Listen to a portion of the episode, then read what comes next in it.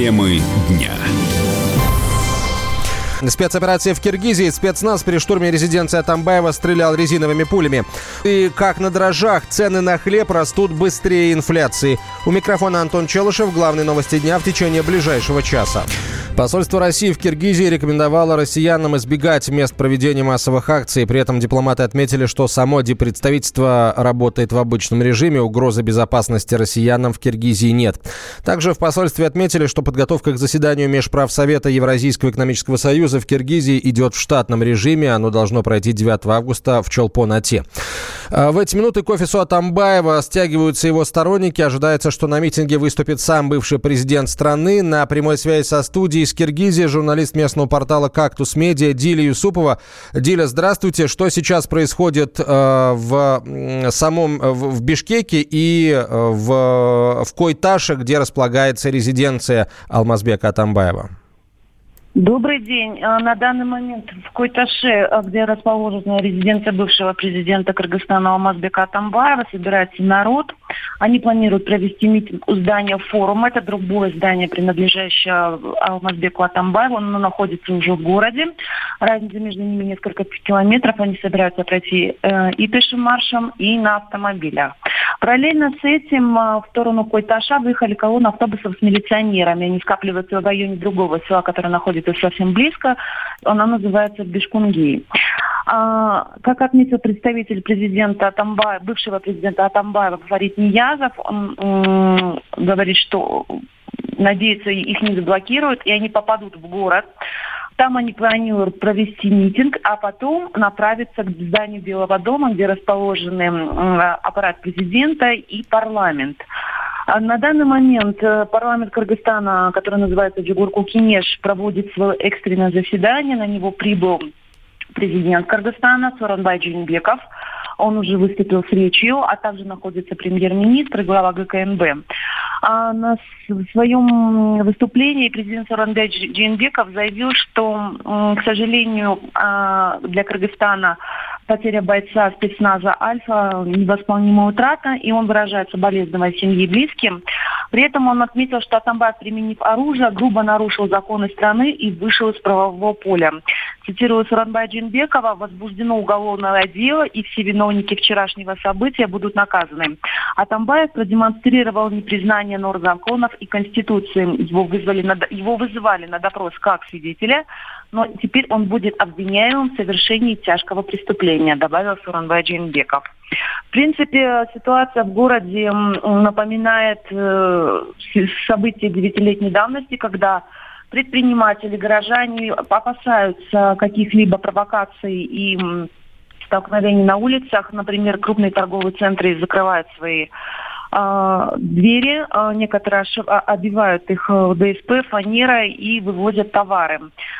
Некоторые рабочие офисы тоже закрываются, и народу, на самом деле, на улицах города не так много, как обычно. Дили, еще один вопрос короткий, если можно. А, сторонники Атамбаева что планируют требовать на митинге, который, возможно, соберется у здания Они форума? на бессрочную акцию, а, на бессрочный митинг. Они требуют э, вернуться власти в правовое поле. А, при этом они не выдвигают четкий список своих требований в том плане, что а, они просят вернуться в правовое поле. Что подразумевается под этой фразой, пока доподлинно неизвестно. Возможно, а, президент, а, бывший президент Атамбаев выступит э, с речью, где будут конкретизированы а, вопросы а, к нынешней власти. Диля, спасибо. Диля Юсупова была на прямой связи со студией, журналист портала «Кактус Медиа» из Бишкека. В эти минуты к офису Атамбаева продолжают стягиваться его сторонники, а в Госкомитете нацбезопасности Киргизии заявили, что сторонники экс-президента во время спецоперации по его задержанию использовали женщин и детей как живой щит. Отмечается, что бойцы спецназа стреляли резиновыми пулями, а сторонники Атамбаева вели огонь боевыми патронами. Тем временем сам Алмазбек Атамбаев выступил с видеообращением к населению и властям страны. Он назвал спецоперацию по его захвату беспределом, а также призвал власть вернуться к мирному диалогу. Власть не вняла моим призывом войти в правое поле. Я несколько раз предлагал дать письменные показания и через прессу, и конфиденциально. Я готов ответить на любой вопрос. С моей стороны никакой коррупции не было. Я благодарен безмерно простым кыргызстанцам, которые, услышав выстрелы вокруг моего дома, смогли в течение часа-двух собраться, не дать захватить меня живым или мертвым. Все-таки власти пора одуматься. Мы не такой народ, который будет жить на коленях. Мы не колхозные бараны. Граждане Кыргызстана – это независимые, для которых честь дороже жизни. И надо власти это понять, наконец, одуматься, пойти в правое поле. Ведь я предлагал, можно собрать уговорить Конституционную палату принять решение, кто прав, я прав или правы вот эти прокуроры, которые абсолютно плюют на все законы. Ради того, чтобы заставить замолчать Атамбаева, закрыть его под арест, в конце концов убить, власть уже идет на то, чтобы расстреливать мирных граждан, свой собственный народ. Это, конечно, беспредел. Власть должна помнить, что кыргызстанцы, для них честь дороже жизни. Они никогда не будут жить на коленях, не будут баранами в колхозном стаде, не будут рабами правящего клана. Страна, дважды пережившая революцию, может вновь столкнуться с дестабилизацией, считает политолог Марс Сариев. По его словам, Атамбаев пойдет до конца, чувствуя поддержку населения. Ситуация дежавю напоминает революции 2010 года, когда около форума собрался митинг, и они отобрали оружие у спецназа, тоже избили их и двинулись в город. А сейчас они отобрали оружие в резиденции и двинулись в форум. А с форума они двинутся в сторону парламента, это центр города. Атамбаев пошел в банк он со своими сторонниками собирается повторить революцию 2010 года. Идет экстренное заседание Совета Безопасности с участием президента. Внеочередное экстренное заседание парламента состоится Георгу Кенеша, которая должна одобрить или опровергнуть решение Совета Безопасности. Но я думаю, что парламент одобрит. Я думаю, что компромисс невозможен уже. Атамбаев, понимая, чем это может для него закончиться, он собирается выйти из резиденции со своими сторонниками и прийти в город. Атамбаев был главой Киргизии с 2011 по 2017. Он стал первым президентом, который добровольно покинул должность после первого срока. Именно Атамбаев выдвинул кандидатуру нынешнего главы государства, однако спустя год признал наличие серьезных с ним разногласий. В июне киргизский парламент проголосовал за лишение Атамбаева неприкосновенности и статуса экс-президента. Это дало возможность привлечь его к уголовной ответственности. Атамбаева обвиняют в узурпации власти и коррупции. Он считает, что подвергается политическому преследованию со стороны нынешнего руководства республики. Темы дня.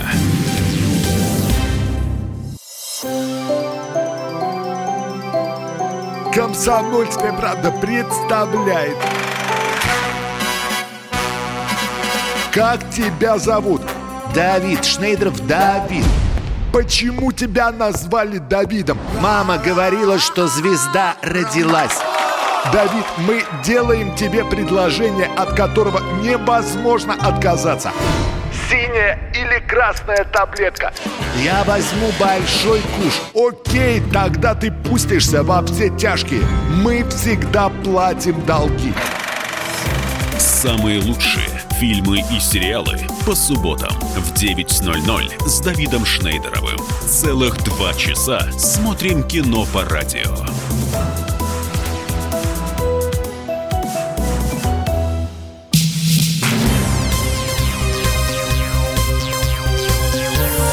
Темы дня.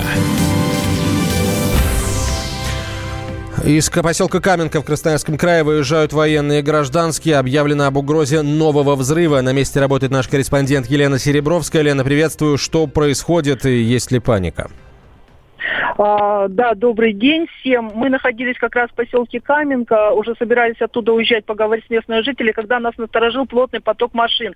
А, двигались как гражданские машины, очень плотным потоком, а, ну, я могу ошибаться, но больше ста машин выехало. И следом же машины МЧС, а, прошу прощения, маши, пожарные машины воинской части, военные машины с э, военнослужащими, с солдатами, с саперами, автобусы. Ну, то есть все абсолютно машины, которые там были еще днем, они все начали выезжать плотным потоком. Когда мы попытались узнать у населения, когда выехали уже тоже присоединились, нам сказали, что э, объявлена была угроза, сказали всем эвакуироваться. Я краем уха услышала, как голосовое сообщение было, э, срочная эвакуация. И, э, естественно, все выехали уже за пределы Каменки на основную трассу, начали быстро разъезжаться. Э, вот э, то, что я могу сказать. Было, э, ну, как, как бы сказали, что м, была угроза загорелась, снова произошло возгорание на складе, поэтому вот и э, снова людей попросили уехать в срочном порядке подальше. Мы правильно понимаем, что э, люди в Каменку вот только-только вернулись?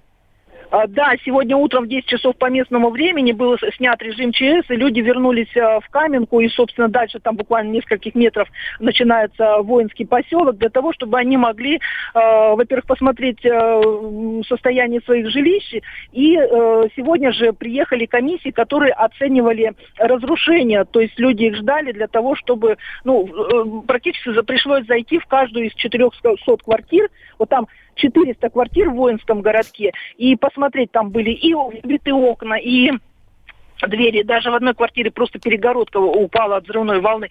А, люди приехали, они готовы были убраться уже в своих квартирах и как-то перебраться сюда, но вот э, сейчас они все, все выехали. Елена, э, насколько мы знаем, начался уже ремонт жилья, которое пострадало при взрывах, э, не только в Каменке, но и вообще во всех населенных пунктах, где, собственно, жилье пострадало. Как проходят эти работы? Да, сегодня утром прямо на наших глазах подъехали три или четыре больших КАМАЗа, груженных стеклопакетами, и э, воинский чин, который попросил его не называть, он сказал, что вот мы сейчас, буквально в 3-4 дня, мы справимся, мы заменим э, совершенно все окна э, на новые, на новые стеклопакеты. Ну, посмотрим, что будет дальше. Действительно ли это угроза, действительно ли будет взрыв, мы пока не знаем. Может быть, сработала какая-то ложная тревога. Э, Мы пока не э, владеем ситуацией. Спасибо Надеемся, большое, э, будет Елена. Елена Серебровская, корреспондент «Комсомольской правды», была на прямой связи со студией из поселка Каменка в Ачинского района Красноярского края. Спецподразделения хакеров появятся в российской армии. Сотрудники с техническим образованием будут сканировать систему военного интернета и помогут обнаружить и отразить кибератаки. Уже создано соответствующее программное обеспечение. Благодаря этой системе солдат сможет определить входную точку подключения злоумышленникам к защищенной сети. Военный обозреватель комсомолки Виктор Баранец подчеркнул, что настало время работы в киберпространстве, поэтому необходимо обеспечить безопасность наших военных сетей. все, кто продвинут по IT-технологиям. Прежде всего, их огромное количество. А особенно их сейчас загребают в научные роты и в эру. Это э, элита российской армии, эра расшифровывается. Там они уже проходят подготовку. Но подразделение на Фрунзенской набережной уже работает. Оно представляет пока главным образом состоит из высоко подготовленных офицеров, которые только занимаются отражением кибератак. И каждом штабе уже, при каждом штабе военного округа, флота, уже есть своя служба, которая контролирует атаки на органы управления, ну, скажем, своего флота или военного округа. Но эти подразделения развивают, они постоянно совершенствуются, они наращивают. Сейчас настал век киберразведки. Атаки э, иностранцев на Россию нанесли у нас уже за последнее время 600 миллиардов рублей. Вот во что нам обошлись эти сбои, э, которые киберпреступники за рубежа пытались влиять на наши электросети.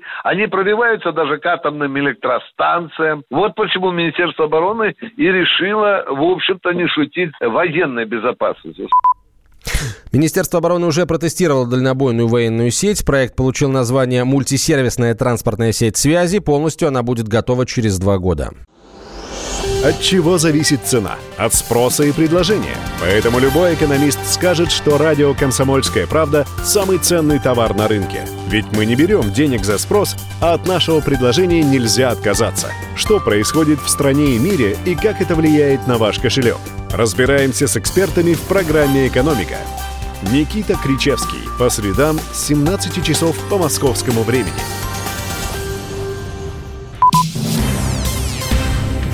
В России подорожали хлебобулочные изделия. Повышение цен на прилавках магазинов зафиксировал Росстат. Больше всего увеличилась стоимость черного хлеба почти на 10%. Средняя цена в июле составила около 50 рублей за килограмм. Отмечается, что цена на хлеб росла быстрее инфляции. В прошлом году подорожание составляло всего 2%. Экономист Антон Шабанов объяснил, какие факторы повлияли на повышение стоимости хлебобулочных изделий. Как бы такой многосоставной фактор, так скажем. Ну, прежде всего, сама инфляция, разумеется, убрать из расчета ее очень сложно. Плюс к этому не стоит забывать, что с начала года у нас был повышен НДС, который также отразился на стоимости хлеба и составляющих, собственно, хлеба. И в-третьих, э, тоже немаловажный фактор, в этом году у нас не такие рекордные сборы урожая, которые связаны в том числе с, с различными природными катаклизмами, а, которые были в прошлом году. А, напомню, что прошлый год был рекордный по сборам урожая, и мы чувствовали себя очень вольготно. У нас был избыток а, а пшеницы и всего, что с, этим связано. А сейчас э, как раз наоборот, мы э, такую небольшую, по крайней мере, нехватку, но испытываем, я бы не сказал, что какая-то критическая, но все-таки она есть. Соответственно, из-за этого также дорожает мука, прежде всего, и пшеница, которая а, составляет довольно-таки большую часть стоимости каждой буханки хлеба. Именно поэтому в прошлом году рост был примерно на уровне инфляции, даже если я правильно помню, чуть-чуть ниже. А в этом году добавились два новых фактора. Вот как раз из-за этого мы и, выросли больше, чем на уровне инфляции. Ранее Росстат рассказал, какие продукты за последний месяц, наоборот, упали в цене. В списке оказались капуста, огурцы, бананы, а вот яблоки, пшено и сыры подорожали.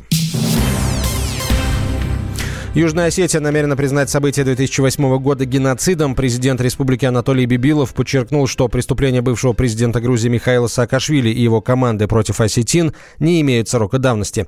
8 августа исполняется 11 лет со дня начала войны в Цхинвале. В то время специальный корреспондент комсомолки Александр Коц работал в Южной Осетии, а в ходе боевых действий даже получил ранение. Он поделился своими воспоминаниями.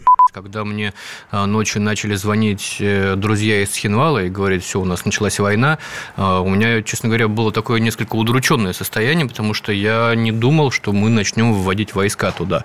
Вот. Но надо, наверное, отметить, что Саакашвили сложно было тогда заподозрить в самостоятельности. Его долгое время а, его американские друзья накачивали оружием, проводили различные тренинги, обучали там всяким премудростям. Был был батальон, который в Ираке у них э, воевал. Ну, насколько он там воевал, не воевал, но это были такие более-менее подготовленные люди. А, то есть его постепенно, его западные партнеры подталкивали к тому, что а, решать вопрос э, с э, территориальными проблемами надо силовым путем. И, собственно, вот в ночь на 8 августа, я не знаю, что там получил он команду от американцев или не получил, но факт в том, что во время этих боевых действий э, очень пристальное внимание со, стороны, внимание со стороны э, американских военных, американских спецслужб было за всем тем, что происходило на поле боя. То есть это была такая э, проверка, на что способна Россия. Вот. И, ну, так откровенно то скажем, что на тот момент мы не могли особо похвастать какой-то серьезной тактикой. Я вот приехал 9 августа туда, я видел 58-ю армию в разных ее состояниях, но вот такой м- разобранной, растерянной, но я ее никогда не видел. Ну, то есть это говорит о том, что э, это не было спланированной атакой большой, значит, наглой России на маленькую гордую Грузию. 9 э, числа, так на всякий случай, против 15-тысячной группировки грузин э, было порядка 800 наших солдат, ну, с приданной артиллерией, с реактивной артиллерией, артиллерии, но тем не менее это две батальонно-тактические группы, а, одна из которых только вот 9 числа смогла войти в Цхинвал. Я с этой колонной заходил, и, собственно, у нее цель одна была. Это была такая колонна смертников, то есть ей надо было пройти а, в сторону единственного пока не перекрытого а, грузинами выхода на Зимоне Кази, с которого они прямой наводкой лупили по российским миротворцам, и вызвать огонь на себя. Вот, собственно, пока долбили эту колонну, в которой я был, смогли выйти миротворцы, Э, смогли выйти более 100 гражданских, которые у этих миротворцев прятались. Вот. Э, то есть, ну, и да, да даже в тот момент я не думал, что мы пойдем дальше. Это уже когда мы пошли на горе, уже, конечно, хотелось, чтобы взяли и Тбилиси, и э, поменяли этот э, антироссийский режим, но вот остановились тогда там, где остановились. Ну, вот. И спустя 11 лет, ну вот, к сожалению, нет понимания в Грузии того, что не мы это начали войну, что они эту войну проиграли, а проигравший ну, не может выдвигать требования, проигравший может только э, смириться с э, новым положением дел. Это больно, это бьет, конечно, по грузинскому самолюбию, но это надо сделать как бы ради будущих поколений, потому что все время жить в напряжении с своими соседями ну, невозможно. Надо что-то предлагать им не нам, а им, осетинам, абхазам, что-то предлагать, кроме набившей оскомину мантры о сепаратизме, который, от которой вообще обреченностью веет. Материал Александра Коца о войне 080808 читайте на сайте kp.ru. Радио «Комсомольская правда». Более сотни городов вещания и многомиллионная аудитория. Екатеринбург 92 и 3 FM. Кемерово 89 и 8 FM. Владивосток 94 FM. Москва 97 и 2 FM. Слушаем всей страной.